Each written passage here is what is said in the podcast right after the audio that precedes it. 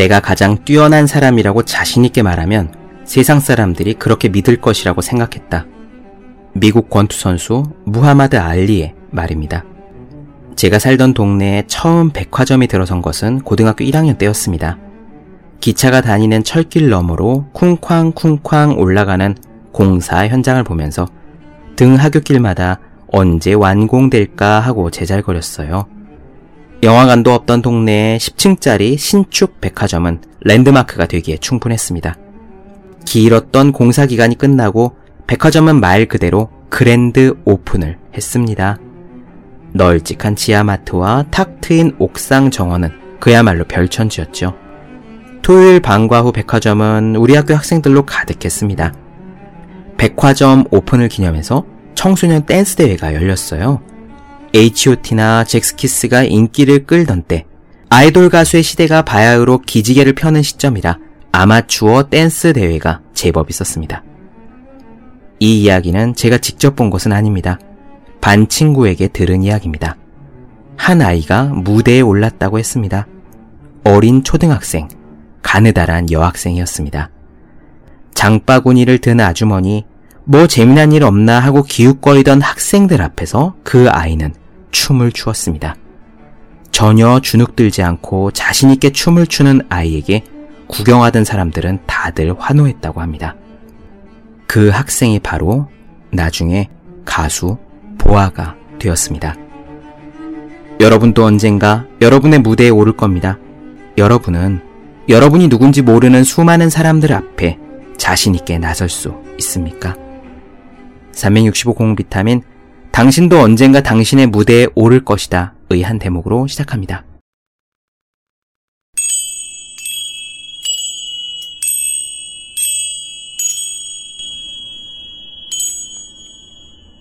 네, 안녕하세요. 본격 공부자극 팟캐스트 서울대는 어떻게 공부하는가 한지우입니다. 우리는 지금 월러스 워틀스의 부의 비밀 나눠드리고 있습니다. 오늘은 원하는 일을 하라 라는 메시지를 나눠드리겠습니다.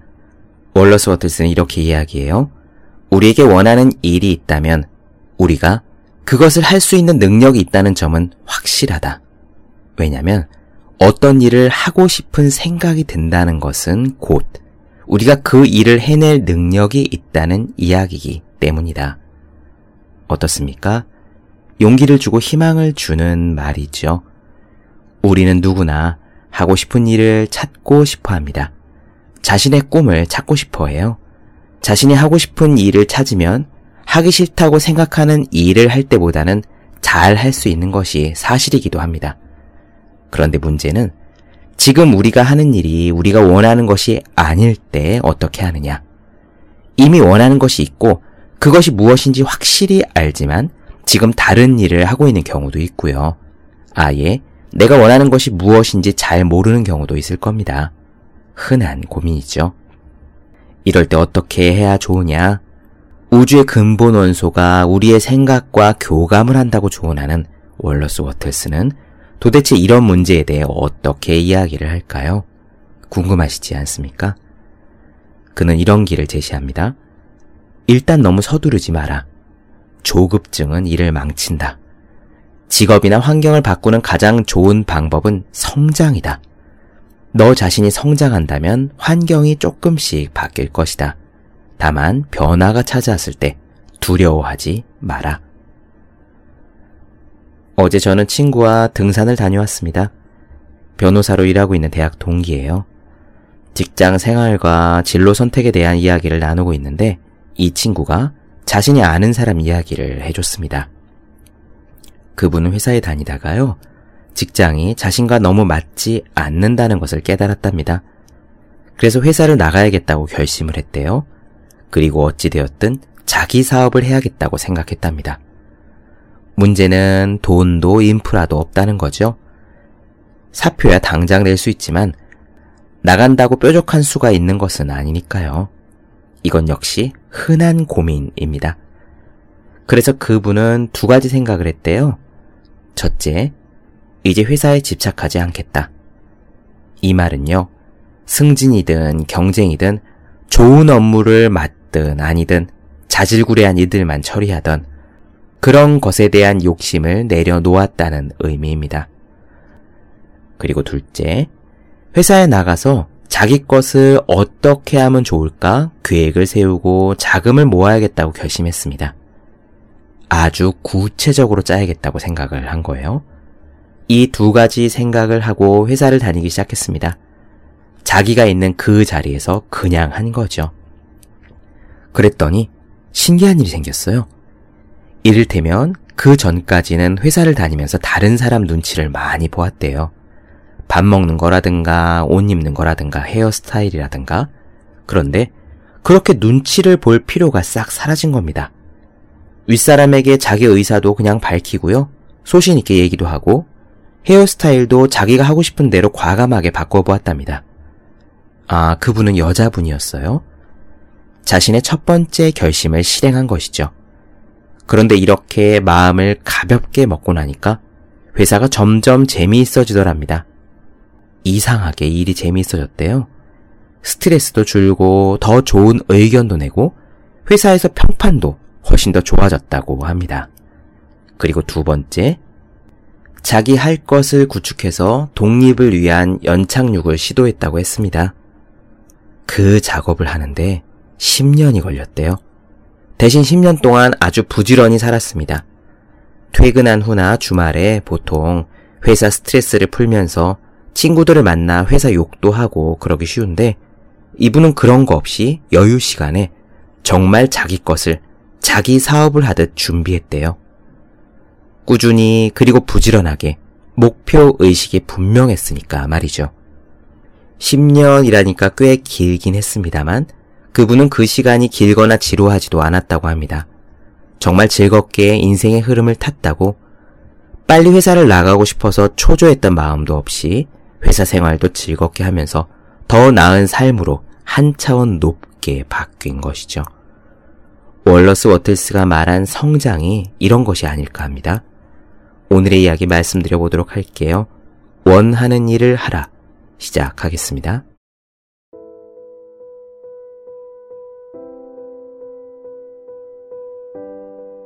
원하는 일을 하라. 가장 원하는 일을 하면 가장 만족스럽게 부자가 될 것이다.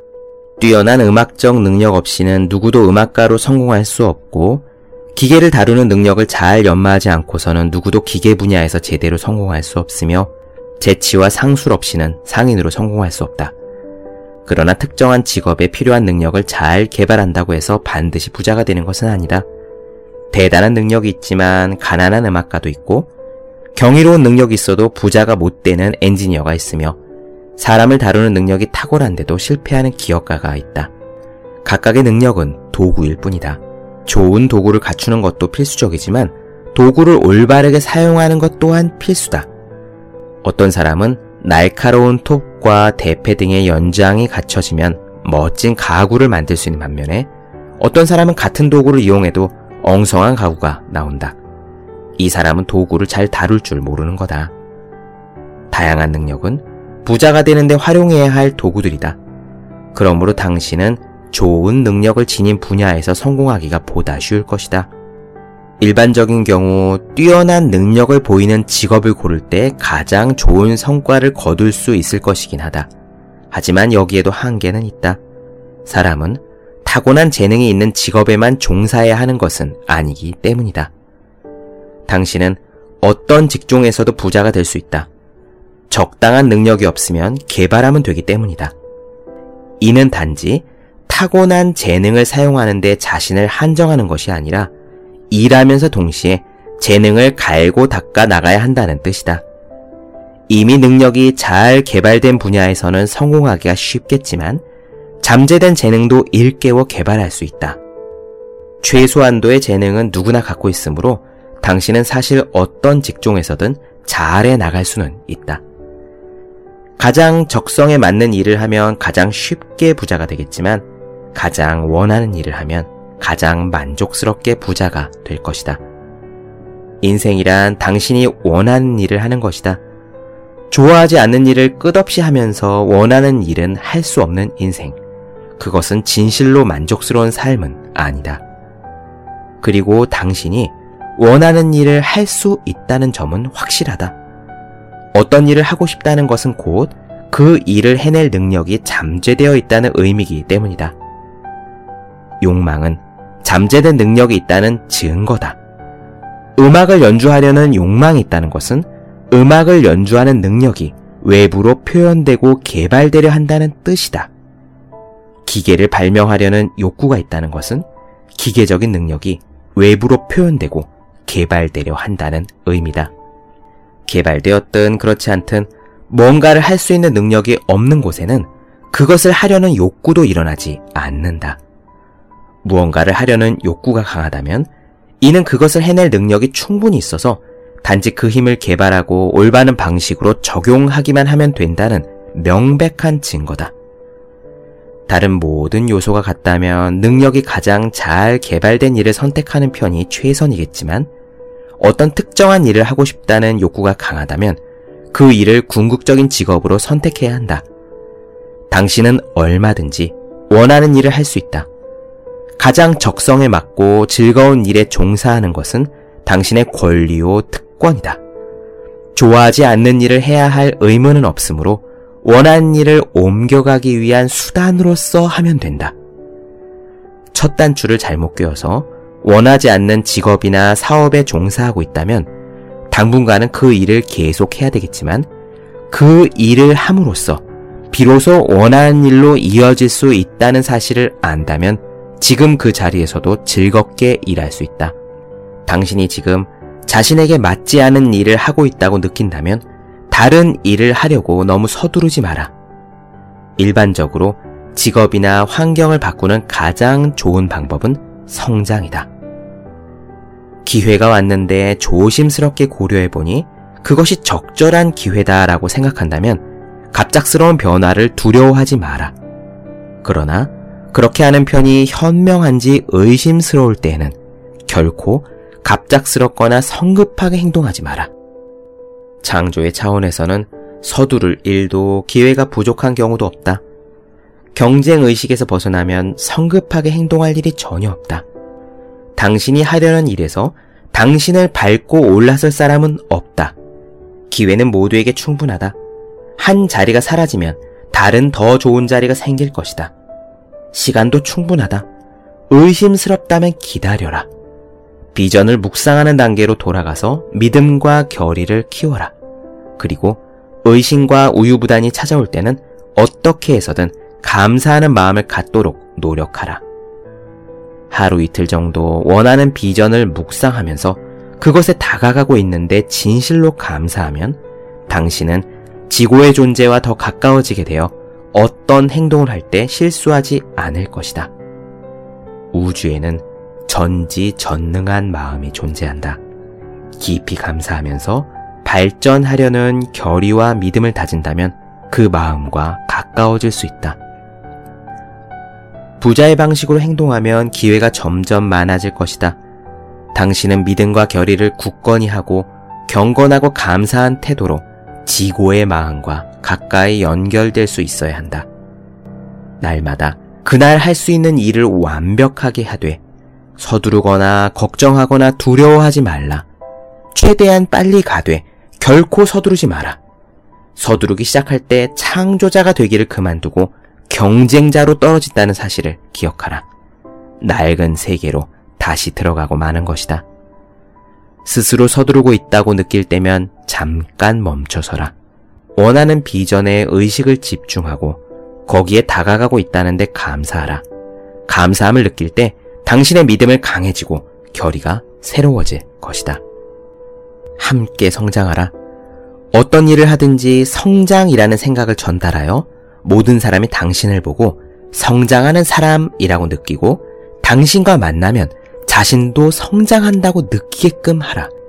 직업을 바꾸든 바꾸지 않든 당신은 지금 현재 종사하는 직업 안에서 일단 행동을 해야만 한다. 당신이 현재 직업을 건설적으로 활용하여 부자의 방식으로 날마다 할 일을 해나감으로써 원하는 직업에 가까이 갈 수 있다. 현재 직업에서 개인적으로든 문서로든 다른 사람들을 만나게 될 때 중요한 것이 있다. 그들에게 당신은 계속 발전하는 사람이다 라는 느낌을 전달하는 거다. 사람들은 모두 성장을 추구한다. 모든 사람의 내면에 깃들인 무형의 원소가 더 완전하게 표현되려고 하기 때문이다. 성장하려는 욕구는 모든 자연에 깃들인 우주의 근본적인 성향이다. 인간의 모든 행위는 성장하려는 욕구를 바탕에 깔고 있다. 사람은 음식과 옷과 잠자리와 부와 아름다움과 지식과 즐거움이 많아지기를 더 성장하고 더 커지기를 누구나 원한다. 생명체는 무엇이든 끊임없이 성장해야 하기 때문이다. 성장이 줄어들기 시작할 때 그 즉시 해체와 죽음이 시작된다. 사람은 본능적으로 이 사실을 알기 때문에 끝없이 무언가를 더 추구한다. 그러므로 더 부유해지려는 생각은 비난받을 일도 죄악도 아니다. 단지 더욱 풍요로운 삶을 추구하려는 마음이고 열망일 뿐이다. 그리고 이러한 욕구는 근본적인 본능이기에 사람은 누구나 더 나은 수단을 제공할 수 있는 사람에게 끌리게 마련이다. 자신을 더 성장시키는 사람에게 마음이 다가가는 이유라는 의미다. 앞장에서 언급한 부자의 방식을 따라가면 당신은 스스로 계속 성장하게 되고 만나는 모든 사람을 성장하게 도와줄 수 있다. 우리는 모든 존재에게 성장을 퍼뜨리는 창조의 중심이다. 이것을 스스로 확신하고 만나는 모든 이에게 이런 메시지를 전달하라. 아무리 작은 거래라고 해도 심지어 어린아이에게 사탕 하나를 파는 경우라고 해도 성장한다라는 생각을 담아서 반드시 고객이 그것을 느끼게 하라. 어떤 일을 하든지 성장한다는 생각을 전달해서 모든 사람이 당신을 보고 아, 저 사람은 성장하고 있구나 라고 느끼고 당신과 만나면 그 자신도 성장한다고 느끼게끔 하라. 일과 관계없이 그저 사교적으로 만나는 사람에게도 계속 성장하고 있는 사람이라는 생각이 들도록 만들라. 이런 인상은 억지로 주어서는 안 된다. 허세를 부리거나 잘난 척을 하라는 말이 아니다. 이런 인상을 주려면 스스로 성장하고 있다고 굳게 믿어서 그 믿음이 모든 행동에 영감을 주고 모든 행동에 스며들게 하면 된다. 어떤 일을 하든지 자신은 성장하는 사람이고 다른 사람들도 성장하게 만들어준다는 점을 굳게 믿어라. 자신이 성공하고 있으며 다른 사람도 성공하도록 그들에게 혜택을 주는 사람이라고 스스로를 생각하라. 절대로 자신의 성공을 자랑하거나 떠벌리지 말고 불필요하게 이야기하지도 말라. 진정한 신념은 결코 자랑하는 것이 아니다. 떠벌리는 사람을 볼 때마다 그 사람이 남몰래 의심하고 두려워한다는 점을 온 세상은 안다. 당신은 그저 자신의 믿음을 느끼고 그것을 모든 만납에 작용하게 하면서 부지런히 살면 된다. 모든 행동과 말투와 표정에서 자신이 부자가 되고 있으며 이미 부자라는 사실이 조용히 드러나게 하라. 이 느낌을 전달하는데 말은 필요하지 않다. 사람들은 당신과 함께 있으면 성장한다는 느낌을 받을 것이고 자신도 느끼지 못하는 사이에 당신에게 이끌려올 것이다. 사람들이 당신과 어울리면 당신의 이야기를 듣고 당신의 생각을 나누고 당신과 대화를 하면 그 자신도 성장할 수 있다고 느끼게 해 주어야 한다. 이렇게 하는 것을 솔직하게 자랑스러워하고 이 사실이 조금씩 알려지면 고객은 끊이지 않을 거다. 지고의 존재는 모든 사람이 성장하기를 바라므로 당신을 전혀 모르는 사람들도 당신에게 가도록 인도될 것이다. 사업은 빠르게 성장할 것이고 당신은 예상하지 못한 수익에 놀랄 것이다. 나날이 사업도 성장하고 이익도 커지고 원한다면 더 적성에 맞는 직업도 찾게 될 것이다. 그러나 이렇게 할 때는 비전을 결코 잊지 말고 원하는 것을 얻겠다는 결의와 믿음도 잃어서는 안 된다. 이제 한 가지 주의할 점을 말해주겠다. 정말 중요하다. 다른 사람을 지배하고 권력을 추구하려는 흉악한 유혹을 주의하라. 미숙하거나 아직 성장 단계에 있는 사람에게는 권력을 누리거나 힘을 행사하는 것만큼 기분 좋은 일이 없다. 자신의 만족을 위해서 타인을 지배하려는 욕망은 세상에 재앙을 불러일으켜왔고 지금도 그렇다. 그것은 모든 존재가 성장하기를 바라서가 아니라 그저 자기가 더 큰 힘을 얻기 위해서였다.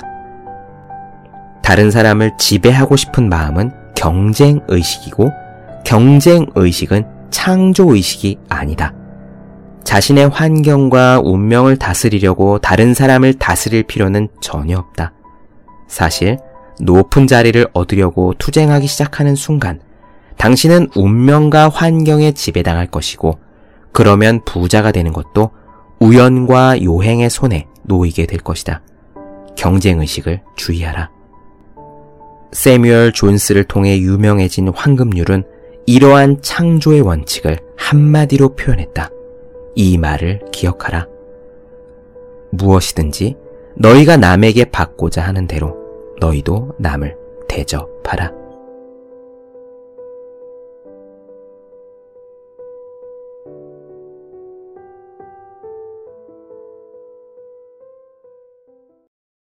네, 본격 공부자극 팟캐스트 서울대는 어떻게 공부하는가? 월러스 워틀스의 부의 비밀 나눠드렸습니다. 더 많은 이야기가 궁금하신 분들, 질문사항 있으신 분들은 제 네이버 블로그 허생의 즐거운 편지, 다음 카카오 브런치 한지호의 브런치, 인스타그램에서 해시태그 서울대는 어떻게 공부하는가 검색해 주시면 좋겠습니다. 또 매일매일 공부하시는 분들, 여러분 주변에 매일매일 공부하시는 그분들을 위해서요, 하루 한 페이지씩 읽고 공부할 의지를 북돋는 책, 보기만 해도 공부하고 싶어지는 365 공부 비타민을 선물해 주시면 좋겠습니다. 오늘은 여기까지 할게요. 저는 다음 시간에 뵙겠습니다. 여러분 모두 열심히 공부하십시오. 저도 열심히 하겠습니다.